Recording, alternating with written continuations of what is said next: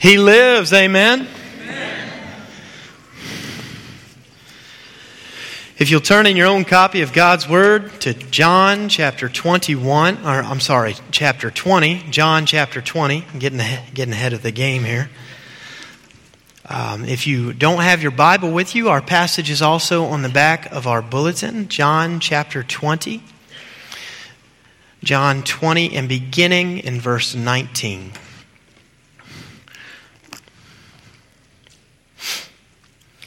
On the evening of that day, the first day of the week, the doors being locked where the disciples were for fear of the Jews, Jesus came and stood among them and said to them, Peace be with you. When he had said this, he showed them his hands and his side. Then the disciples were glad when they saw the Lord. Jesus said to them, Peace be with you. As the Father has sent me, even so I am sending you. And when he had said this, he breathed on them and said to them, Receive the Holy Spirit. If you forgive the sins of any, they are forgiven them. But if you withhold forgiveness from any, it is withheld. Let's pray. Heavenly Father, we thank you so much that you sent your Son to die for us, to take our punishment, to pay a debt we could never repay. Lord, we thank you that he did not stay in that grave, but that empty grave declares our Savior lives.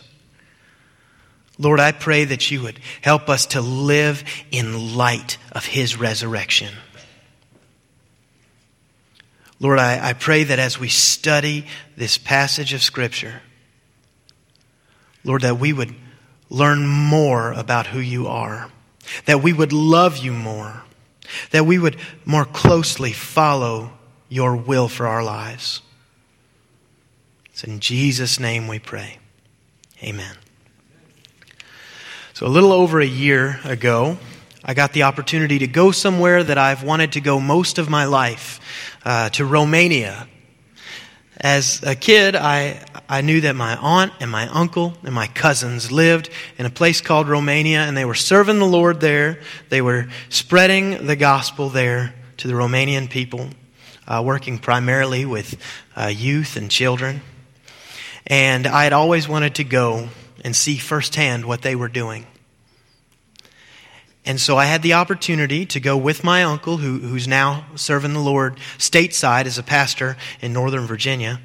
And uh, he and I had the opportunity to go back to where he was serving the Lord and to, to serve at the camp that he spent uh, a large portion of his ministry serving at. And I don't speak Romanian, but I was trying to learn a few things, just kind of the important things. And I picked up a lot of important things. And on the plane ride there, I was reviewing some of the things that I had looked up. And, you know, uh, I, I had learned things like Isus, which means Jesus. That's important to know how to say Jesus. I had learned frata, which means brother and I learned something very, very important that I would need to know, and that is kafia, ah, which is coffee. But one of the things I had looked up is what everybody looks up before they go anywhere is that how do you say hello? And I learned that to say hello, you say bunaziwa. And so I'm reviewing some of the things that I had looked up, some of the things I had learned while we're on the plane and just confirming I'm saying them right. And I said, when, when you greet someone, you say bunaziwa, right? He said, Yes, that is how you say hello, but when you greet a Christian, you don't say the word for hello. You don't say bunaziwa. You say pace, which means peace. Now, we don't typically greet each other with peace. We sometimes say goodbye with peace, but we don't typically greet each other with peace. Pace. And then the long form, of course, Pace Domnului, which means peace of the Lord. On Sunday, we attended four church services uh, all over different areas there in Romania. And I didn't always understand what was being said. Whether it was being said by, you know, my brothers and sisters in Christ there, or whether it was being said, um, you know, in the service, what was being sung. I didn't always understand everything, but here's what I did understand about the people that I was worshiping with. I knew that they loved Jesus. And I knew that they were greeting me as a frata, a brother. And they were sharing with me the peace of the Lord, pace Domnului, the peace of God. As followers of a risen Savior, we have a peculiar peace which unites us all. It unites Christians all around the world. It unites us Christians throughout the centuries. We have a peculiar peace which unites us. And this morning, as we examine our passage, we are going to look very much at the genesis, the origin of that peace, the peace of God that we all share. So let's look again to verse 19 and 20. On the evening of that day, the first day of the week, the doors being locked where the disciples were for fear of the Jews, Jesus came and stood among them and said to them, Peace be with you. When he had said this, he showed them his hands and his side. And the disciples were glad when they saw the Lord. So it really sets the stage for us. It paints us a picture of the scene here. The disciples were hunkered down and afraid of persecution from the religious leaders that were there in Jerusalem. When was the last time that you were afraid? Can you th- think about the last time that you were afraid? What were you afraid of? Were you afraid that your phone might die because you forgot your charger? Were you afraid that by the time you got to Wawa, all the pepperoni sizzlies would be gone? Those are my favorite. Were you afraid that maybe your team would lose to a division rival and you'd have to face people at church rubbing it in? What were you afraid of? Listen, I know that in our lives we encounter real things that scare us. We encounter real fear in our lives. And there are people here this morning who maybe you were wrestling with something that actually is legitimately frightening and serious.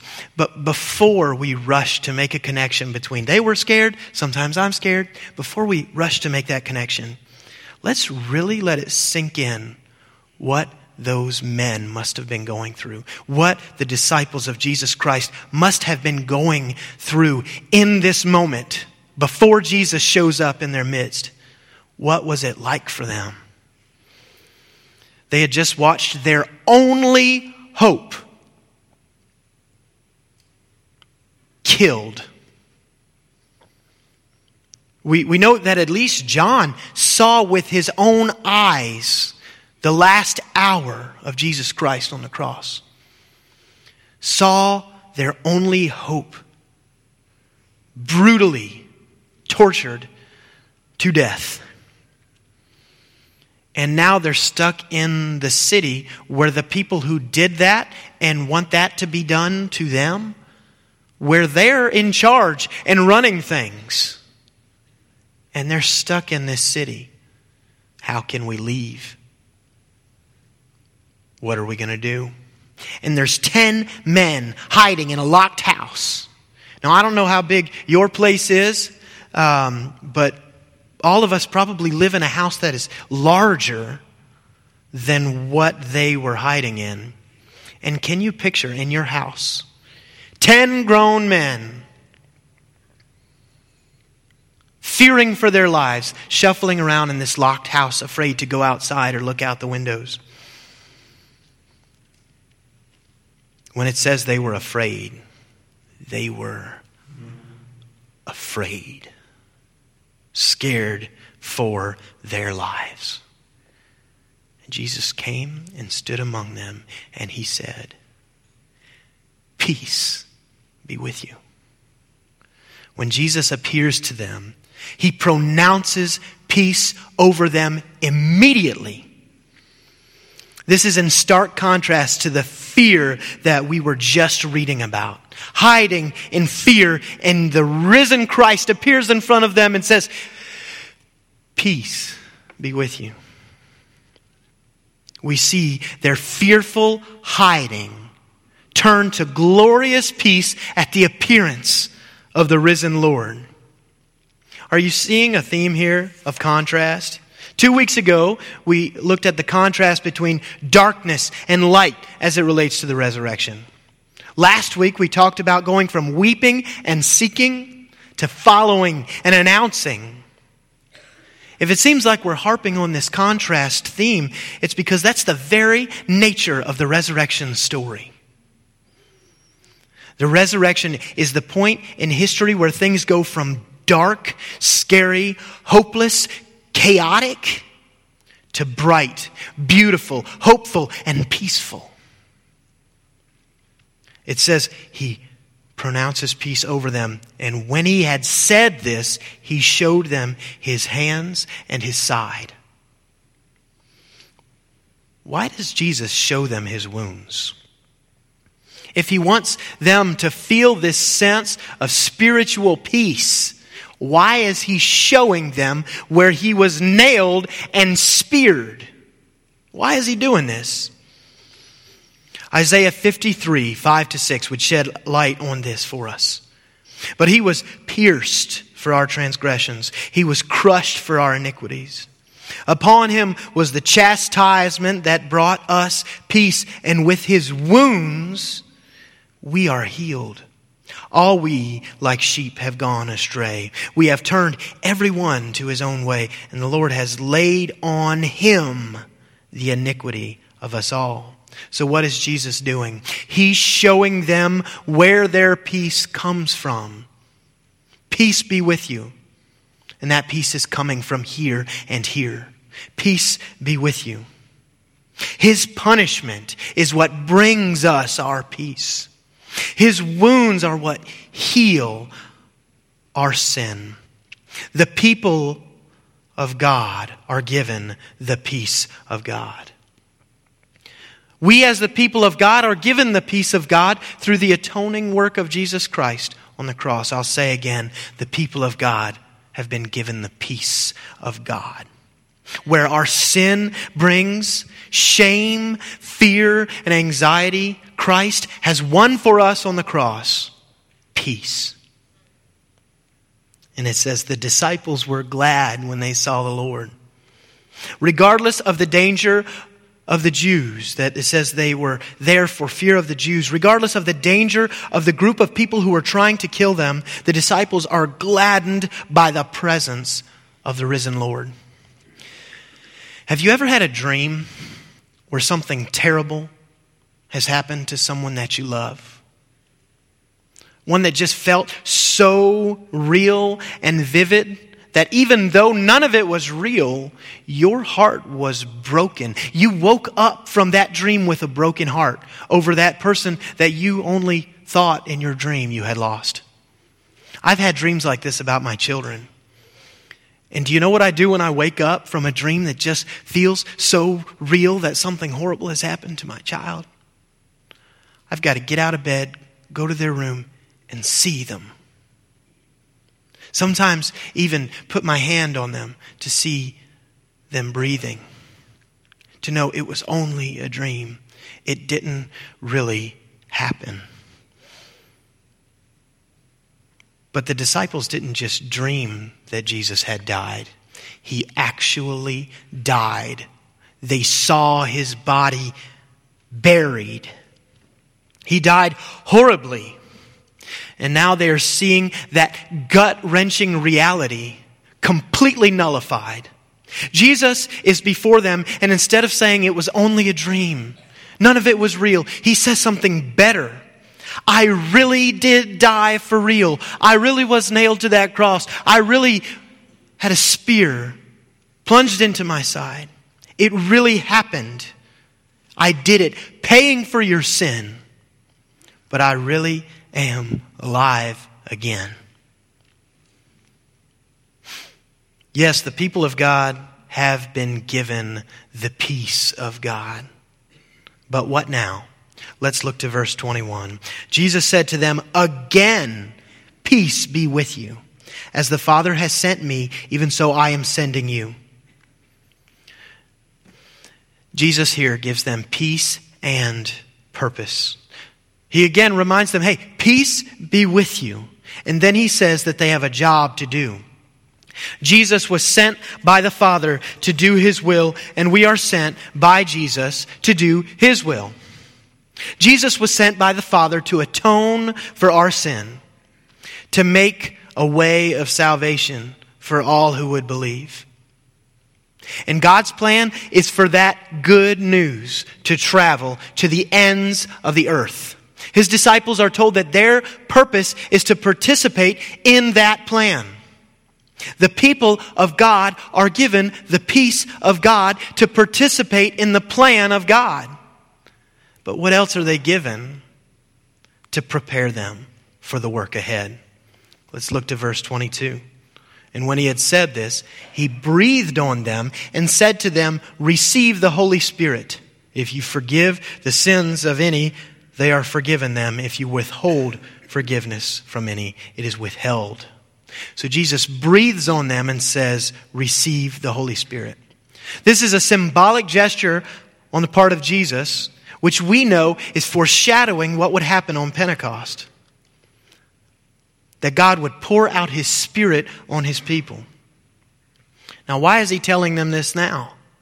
He's just told them they have a job to do, and now He's telling them, You don't have to do it alone.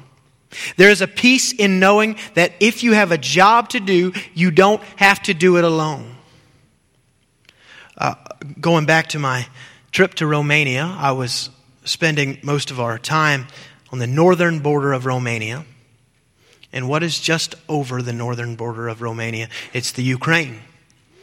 And so we actually wound up going over the border into Ukraine and we know that there was uh, a whole mess going on over there that, that still is going on. And of course, that could be a little bit scary, a little bit frightening that, hey, there's this big conflict going on. People are dying. I heard about it on the news, and now I'm going where this is happening. But we were going with uh, Ovidiu, who is a Romanian that was um, that that was running the camp there, and he was they're helping us. And when we got to the border, there are these guys in scary looking uniforms and AK 47s, and they're looking very unhappy. And now we have foreigners, you know, uh, it's, it's all a little fishy. And it was, it was a little unsettling, but I wasn't all that scared because Ovidiu was there. He crosses this border all the time to bring aid and supplies to people that are stuck in the midst of this conflict. And, and so I, I trusted him. Because, hey, if I'm going here, it's good to know I have someone with me that will keep me safe and lead the way. Now, that trust was evidently um, a little undeserved because he starts in the street yelling and pointing to me and saying things in Romanian, and my uncle's there translating, and he's going, This is my friend from America. He wants to fight the Russians. Send him to the front lines. Funny guy. But in this particular case, when Jesus says receive the Holy Spirit, we know that the work that we are about to do, that we do with the very presence of God. So any fear that you have, trust in the Lord that He will lead you to do the job that He has called you to do. And then he says something that is a little strange. He says, If you forgive the sins of any, they are forgiven them. If you withhold forgiveness from any, it is withheld. What does that mean? Those who declare Jesus as Lord are given the power and authority to steward his gospel. If you're taking notes, that would be something to write down here. Those who declare Jesus as Lord are given the power and the authority to steward his gospel. We see this principle with the confession of Peter in Matthew 16, verse 15 to 19. The words of Jesus here, he said to them, But who do you say that I am? Simon Peter replied, You are the Christ, the Son of the living God.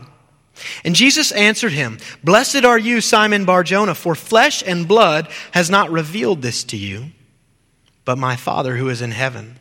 And I tell you, you are Peter, and on this rock I will build my church, and the gates of hell shall not prevail against it. I will give you the keys of the kingdom, and whatever you bind on earth shall be bound in heaven, and whatever you loose on earth shall be loosed in heaven. In our passage this morning, we see Jesus bestow on all of his disciples this same authority that he bestowed on Peter. So, what does this look like? practically speaking, to have this kind of power and authority to steward the gospel of Jesus Christ. What does this look like practically? Well, Jesus gives us some more practical instruction in Matthew chapter 18, verse 15 to 18. He says, If your brother sins against you, go and tell him his fault between you and him alone. If he listens to you, you've gained your brother. But if he does not listen, take one or two others if he refuses to listen to them, tell it to the church. And if he refuses to listen even to the church, let him be to you as a Gentile and a tax collector. Truly I say to you, whatever you bind on earth shall be bound in heaven, and whatever you loose on earth shall be loosed in heaven. And then Jude will reinforce this in his epistle concerning false teachers, where he says, to earnestly contend for the faith once for all handed down. Now, this is not a situation where someone is sitting around deciding whether someone's allowed to come to faith in Jesus or not. This is a matter of affirming their salvation based on the gospel, which is clearly laid out in Scripture. To affirm someone's faith in Christ, to affirm their salvation, by examining their life. When someone has confessed that Jesus Christ is Lord, and we're talking about the Jesus as revealed to us in Scripture, not a nebulous uh, idea of, to me, Jesus is just. We always get in trouble when we start things like that. The Jesus as revealed in Scripture.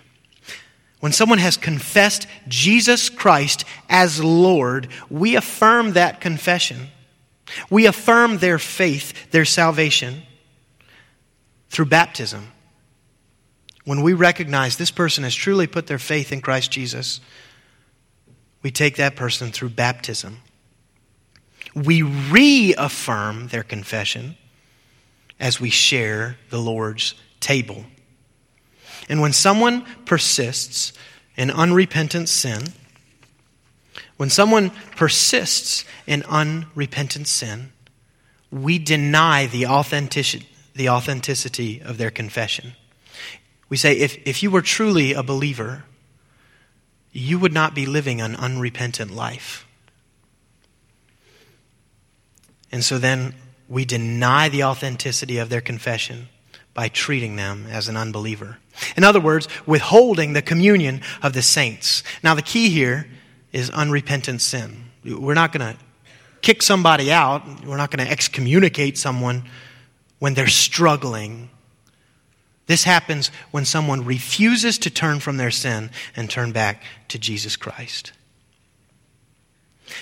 So, as we think about our responsibility to steward the gospel of Jesus Christ, let's evaluate how we do that today. I think of the term relationship, not religion. I love the sentiment. There are so many people whose lives have been changed by the beauty of the gospel of Jesus Christ. And they say this hey, this is a relationship, not a religion. And the sentiment is beautiful because we know that we do not gain right standing with God through legalistic, work centered means. We gain right standing with God by the work of Jesus Christ on the cross. His righteousness is applied to us when we repent of our sin and put our faith in Him. And then our lives are marked by what? A loving relationship with our Savior and Lord, Jesus Christ. The problem comes when relationship, not religion, is taken to an extreme that we never intend. When taken to its extreme, it can mean that Christianity is this amorphous thing where I don't have to submit to the law of God or commune with the church of God. I just have to love the general idea of Jesus and mostly be nice to people. And that's not what we mean when we say it, but so often that's the attitude we see in many of the people who are leaving the church, the people who have left the church. They say, hey, it's, it's a relationship. It's just between me and God. You know, the church has no place in it. Pastors have no place in it. The ordinances have no, no place in it. I just, this is a relationship. But the word religion is used three times positively in the New Testament. And we know that, that this is very much a religion. We have ordinances which are given by Christ. We have a standard of holiness which is spelled out for us in Scripture. We have structure and authority. We have accountability. But that's not all we have. Above all of that, we have a relationship with Jesus Christ. See, it, it's not just about ordinances, baptism, communion. It's not just about a standard of holiness. It's not just about structure and authority. It's not just about accountability to one another. It's also very much a relationship with Jesus Christ, our Savior. So, if I could just alter this well meaning phrase a little bit, I wouldn't say relationship, not religion. I would say that what we have is a relational religion. I think that would be much more helpful to think through who we are as Christians. What are we doing here? We are in a relational religion. All this to say, this principle here is that those who declare Jesus Christ as Lord are given the power and the authority to steward his gospel. So, participation in God's plan is not just that we spread his gospel, but also steward his gospel. So, the main point here is that the people of God are prepared by God with the peace and the presence of God to participate in the plan of God. So I'd like for us to ask ourselves a few questions. Are you spending your life anxious? Anxious over your own sin and shame? Are you in fear of what may happen to you? Turn to Jesus Christ, the risen Lord, who offers you God's peace. Have you put your faith in Jesus Christ? And you're wondering what your purpose is in this life. Just as the Father sent Jesus Christ, your Savior, to this world to save you, Jesus is now sending you to spread His gospel and to steward His gospel. Does the task ahead seem a little daunting? Does it seem like that, that's a bit much for me? I don't know if I can do that. I want to assure you that you don't have to do it alone. You've been given the very presence of God to dwell inside of you and empower you. Because the people of God have been prepared by God with the peace and presence of God to participate in the plan of God. Let's pray. Lord, we thank you for sending your Son to save us. We thank you for forgiving our sins. We thank you for the beauty and the peace that comes from your gospel.